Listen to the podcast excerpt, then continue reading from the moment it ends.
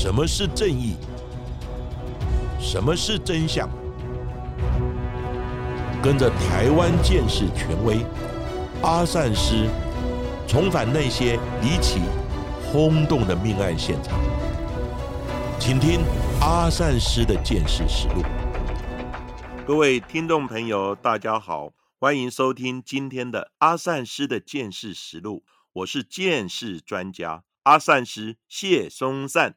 大家好，我是子荣。在上个月底，台中神冈区又再次经传统尸命案。虽然案件还没有侦破，不过警方也从弃尸地点、死者的 DNA 检验身份和生前的交往状况，锁定死者的前女友设有重嫌。那案件目前还在侦办当中。案发是在上个月十月二十六号中午左右，台中的丰原分局接获了一名林姓男子的报案。报案人表示，他在整理位在神冈区大洲路他所承租的厂房的时候，移动一个弃置在角落的橘色方形大塑胶桶，没想到在移动的过程当中，不小心造成塑胶桶内的水泥掉落。没想到，就在这个断掉的水泥块当中，竟然露出了一只戴着手表的男性左。手手背，吓得林姓男子赶快报警。到底为什么会在工厂发现水泥的桶尸？男子的身份为何？那可能因为什么原因被人杀害？其实呢？阿善石是的，这起案件曝光，当时呢也是震惊整个台湾社会。连续好几天，新闻媒体呢都不断的追踪报道，而且也持续更新案件的最新进度。虽然案件目前还在侦办当中，不过死者的三十三岁蔡姓的女友也被警方锁定，他设有重嫌，已经从案件的关系人转列为本案的被告。不过这一起台中神冈的水泥桶尸案件，为什么警方认定他会跟蔡姓的女子有关联呢？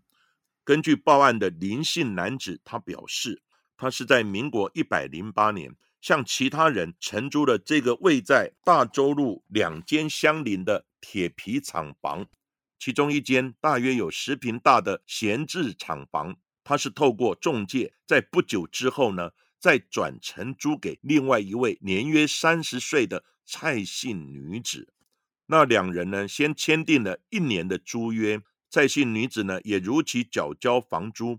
不过呢，在隔年一百零九年租约到期的时候，蔡姓女子呢，她只口头承诺要续租，不过从那个时候到现在，已经有两年，并没有缴交房租，人也不见踪影。后来林姓男子想着要将呢再次闲置的厂房整理一下，另作他用，所以呢，他就在十月二十六日带着员工呢到发现水泥桶尸的厂房里面整理一下空间跟杂物，没想到一进去。就闻到浓浓的恶臭味。林姓男子呢，原本心想啊，那可能是因为厂房平常疏于整理，或许有死掉的老鼠，所以呢，当时不以为意。但是没有想到，他和员工呢，合力将放置在厂房深处的一个橘色方形的塑胶桶呢，在搬动的时候，不小心将桶子当中的水泥块弄翻落了，才在碎裂的水泥当中。赫然发现一具男性的尸体。警方接获报案之后，大概在下午一点十分左右赶抵现场，封锁采证。这处厂房空荡荡的，除了藏尸的橘色方形塑胶桶之外，另外只有放置一台水泥搅拌器以及一条棉被。因为水泥和尸体是紧紧相连，所以警方也花了许多力气将水泥小心翼翼的敲开。敲开之后，发现死者是被装进大型的蓝色塑胶袋，尸体再被塞进橘色大型的四方塑胶桶中。那桶子里面又被铺满了满满的水泥，而尸体已经面目全非，只能依稀看到在背后有刺青，不过刺青的图像也已经模糊不清。警方后续也将进行 DNA 来鉴定，确认死者的身份。不过初步的研判，死者应该为男性，身高一百六十三到一百七十公分左右，年纪大概四十到四十五岁。遗体被封存的时间可能长达两年之久。尸体因为被水泥封尸已久，已经呈现了蜡化反应。不过尸体非常的完整，没有被分尸的迹象。那中山医学大学附设医院的法医科主任高大成也研判，凶嫌可能认为水泥封尸会破坏尸体，让人查不出死者的身份，结果适得其反。封尸就像是真空的环境，以封尸三年来计算，腐败的程度大概是在一般环境下大概五个月左右。不但肌肉，肉还有内脏、肝肾多处都可以采集到 DNA，反而让尸体保存了更多的基证。根据警方后续的调查，这一名承租厂房的蔡姓女子，她是三十三岁，已经离婚，目前有两个小孩。外传这名女子是金钱豹酒店体系的理容院的小姐。她表示，承租这个厂房是要摆放一些杂物。不过，蔡姓女子的住的地方却离这个厂房非常的遥远。她上班的地方也是在市区，那为什么要大费周章的到其他地方呢？来租厂房也令人匪夷所思。除此之外，更令人怀疑的是。蔡姓女子的前陈姓男友，在两年之前也被家人通报他失踪了。根据了解，这一名失踪的四十八岁陈姓男子，他是从事娃娃机店以及呢小额放款的工作。在民国一百零一年，他跟呢蔡姓女子呢认识交往。不过，在民国一百零八年三月份，他们两人曾经到了台中七期的汽车旅馆来住宿。不过呢，隔天陈姓男子却人间蒸发，就不见了。过了很久，才有陈姓男子的妹妹跟警方呢通报失踪。为了厘清案情，警察呢先是约谈了承租厂房的蔡姓女子，将她呢先列为案件重要的关系人。不过在接受呢检警讯问时，这个蔡姓女子呢，她一律回答：“我不知道。”我是无辜的，等等。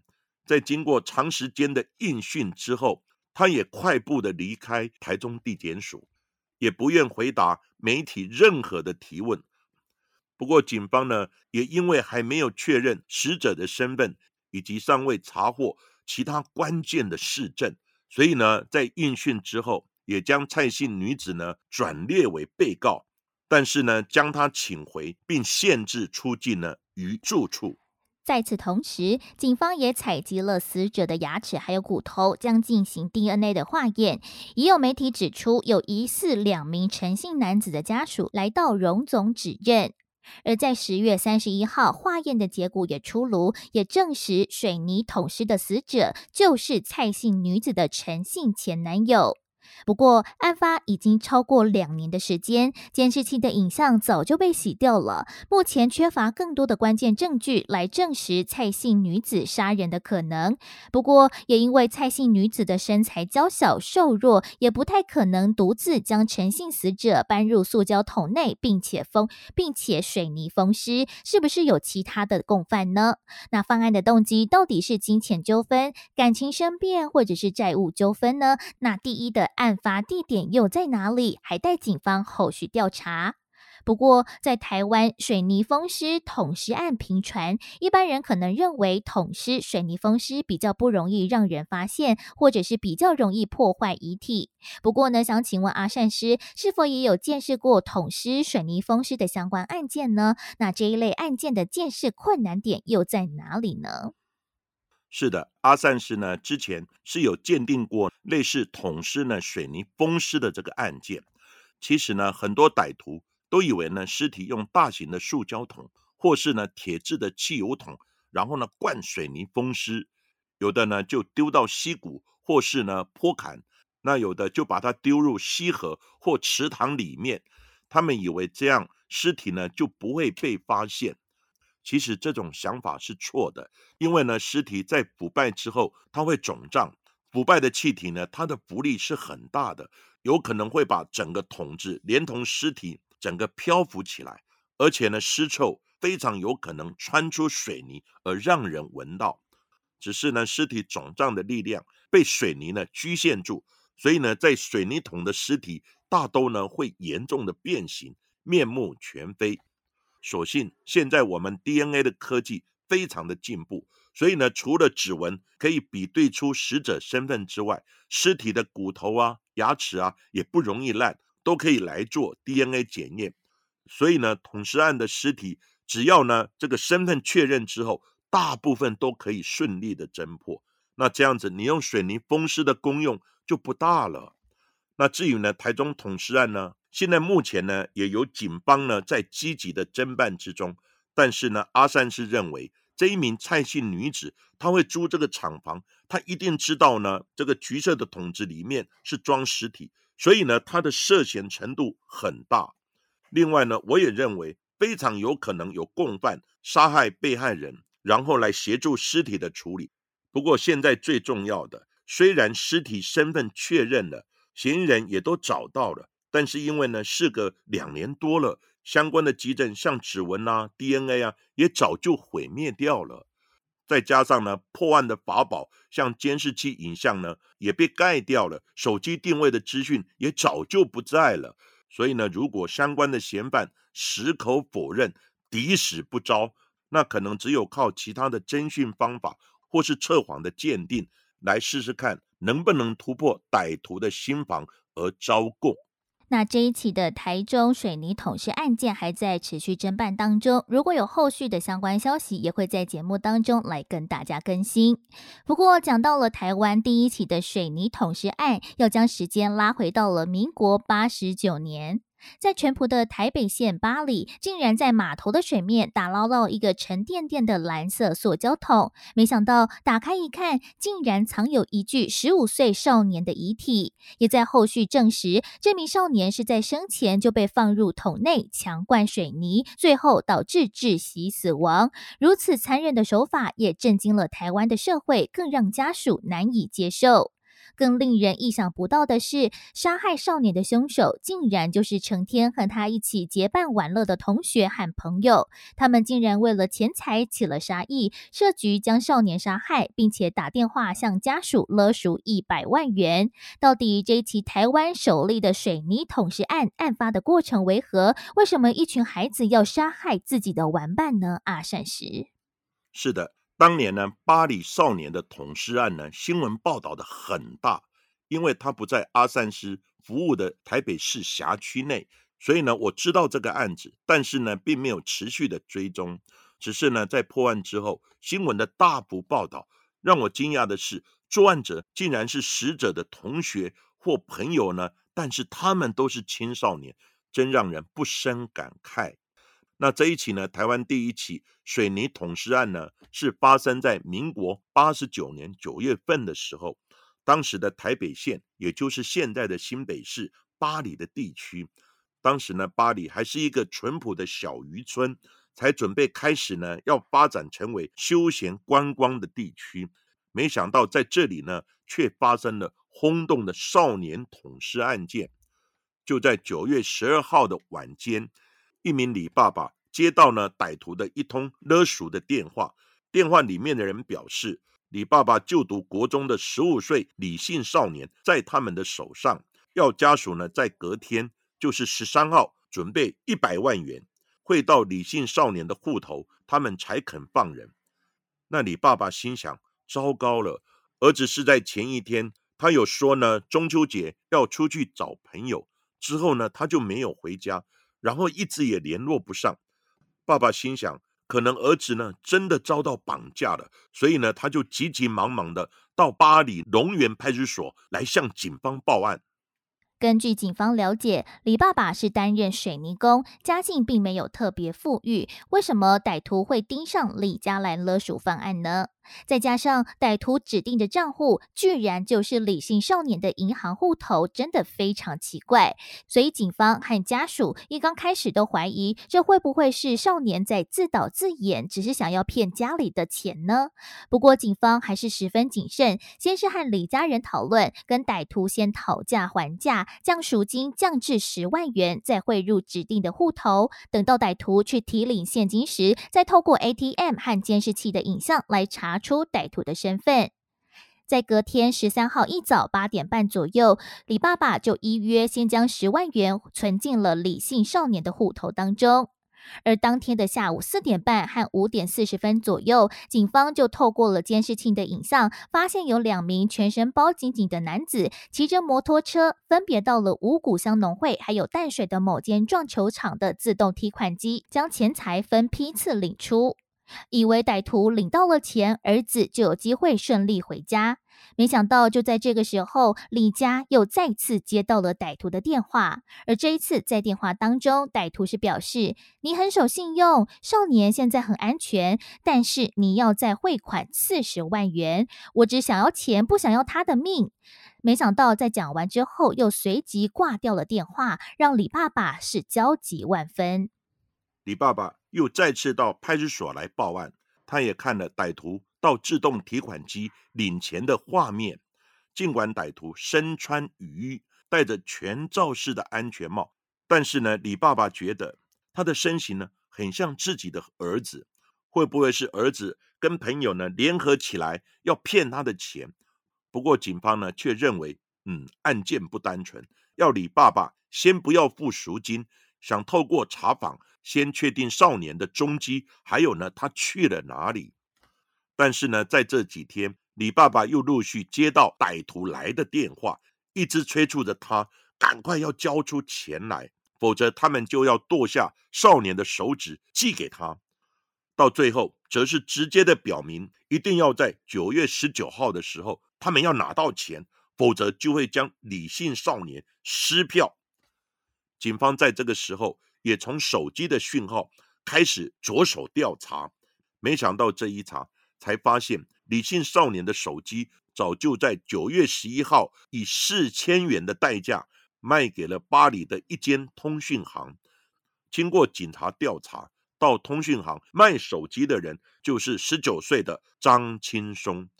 那张青松呢？他平时也跟李姓少年认识有来往。那警察就想说，会不会是两人联手一起策划这一起假的绑架案件呢？不过，警方到了张青松家来查访，发现人居然不见了，而且也跟着其他未成年的少年少女一起南下游玩。李姓少年是不是也跟着他们一起呢？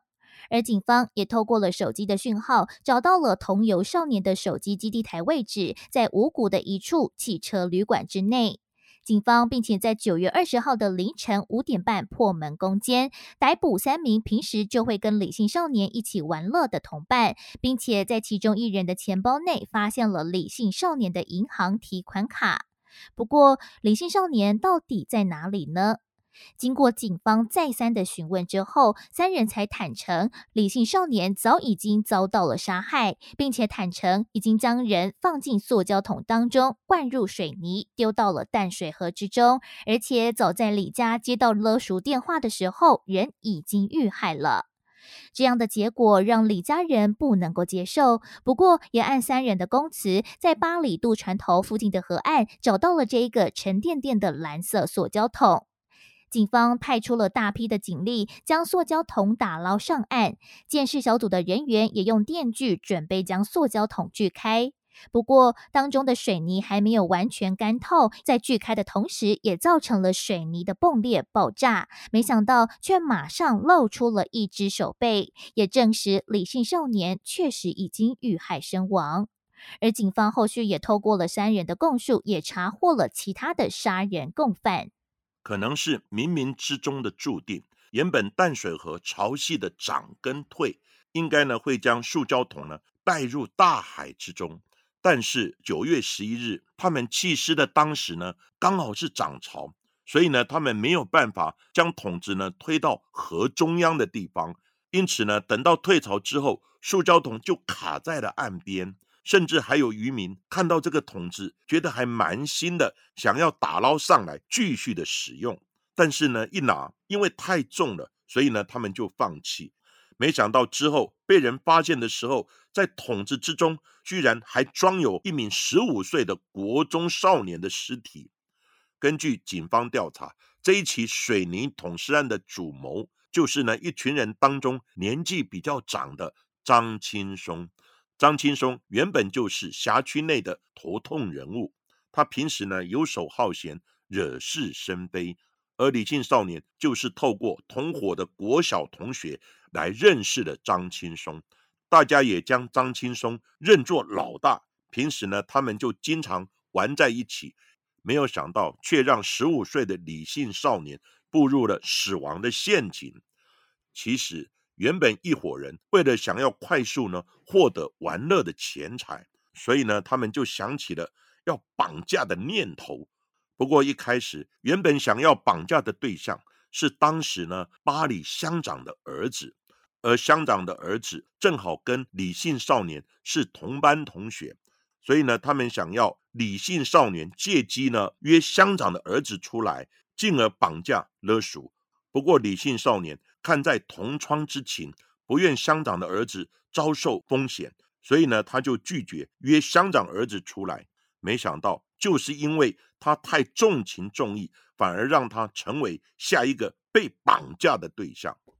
张青松看准了李姓少年平时也有点钱，加上了也知道原本要绑架乡长儿子的计划，怕时机败露，所以一不做二不休，干脆将勒赎的对象转向了李姓少年。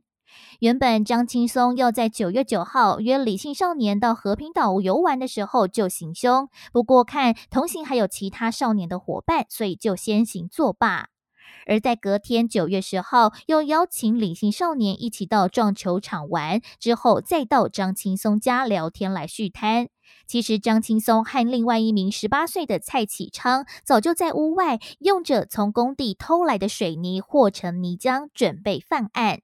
而在后续，一群人在聊天的过程当中，张青松就问少年说：“哎，你在学校有没有被人欺负呢？”也借机要教他防身术，但是张青松就假借着要示范防身术的名义，从后方紧紧的勒住李姓少年的脖子，导致他晕了过去。以为少年已经死亡的两个人，就合力将少年塞入了蓝色塑胶桶之中，并且用预拌好的水泥倒入了桶中封尸，再开着车推着手推车，将装有李姓少年的蓝色塑胶桶推入了巴黎码头弃尸，并且展开后续打电话到李家的勒赎计划。在找到李姓少年尸体的当天，李妈妈在岸边悲痛不已。没有想到自己宝贝的儿子竟然被平时的玩伴杀害了。原本在水泥切开之后，他想要冲上前去看看儿子，但因为水泥封尸实在太残忍了，死者全身上下都覆盖着半干的水泥，因此呢，李妈妈就遭到远景的劝阻，但是呢，他在一旁崩溃大哭，喊着做鬼也不要放过他。在法医相验遗体之后，发现李姓少年的气管之内还有水泥浆的东西，显示他是在活的时候被泥浆呢活活呛死的。而且少年的双手有往上伸展，显示呢他可能还在有意识的时候也企图挣扎，想要呢逃出塑胶桶，但是呢最后还是没能存活下来。在开庭的时候，张青松跟蔡启昌。他们坚不认罪，他们说是在教李姓少年防身术的时候不小心失手杀了他。不过，另外一名在场的未成年少女却在法庭上供称，她有听到张青松跟蔡启昌他们两人在讨论杀人的计划。因此呢，在一二审，法官呢都因他们企图杀人而判处张青松跟蔡启昌死刑。不过，到了更一审。法官考量两人都主动供出了实情以及弃尸的地点，因此呢改判无期徒刑。最后，张青松也以七百三十万元跟李家和解。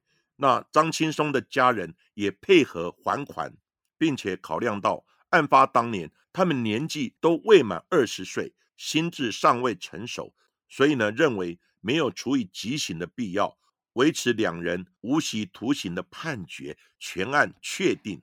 至于其他同伙的少年，则是因为协助骗取李姓少年的金融卡，还有骗少年出来，还有在杀人现场，分别被判处了八年、七年，还有一年的有期徒刑。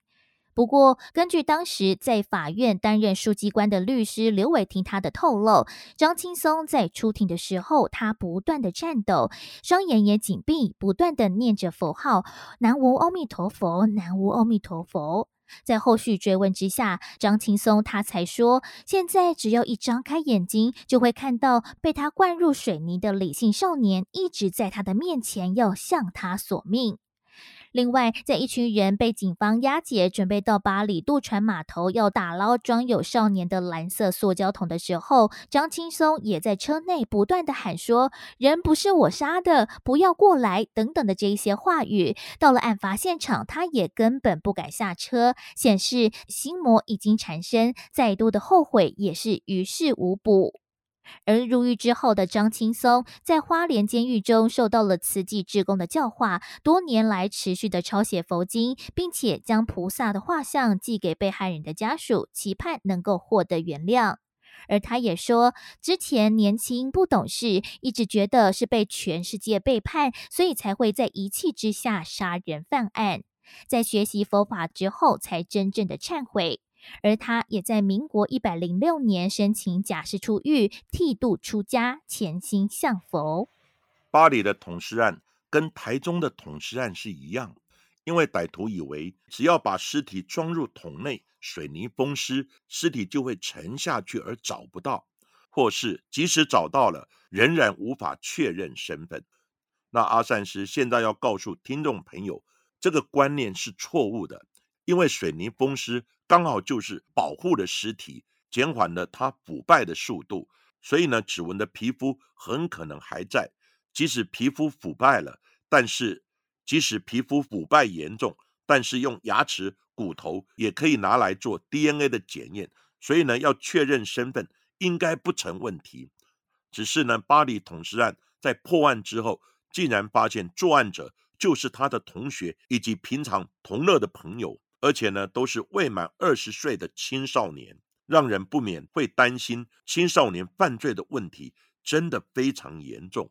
所以，我们的政府单位真的必须要好好来检讨这个问题，以及思考如何改善的作为，避免这类的案件发生。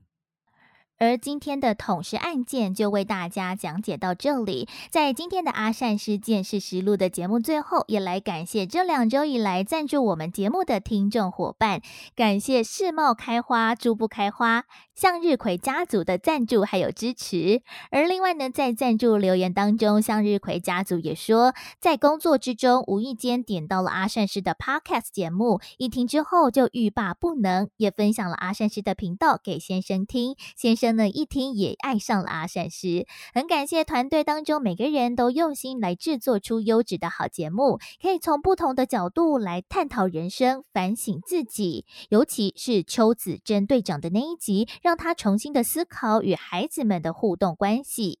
另外，也想敲碗听听狱警的狱中工作，或者是法警的执法故事系列，也想多加的认识狱中的世界哦。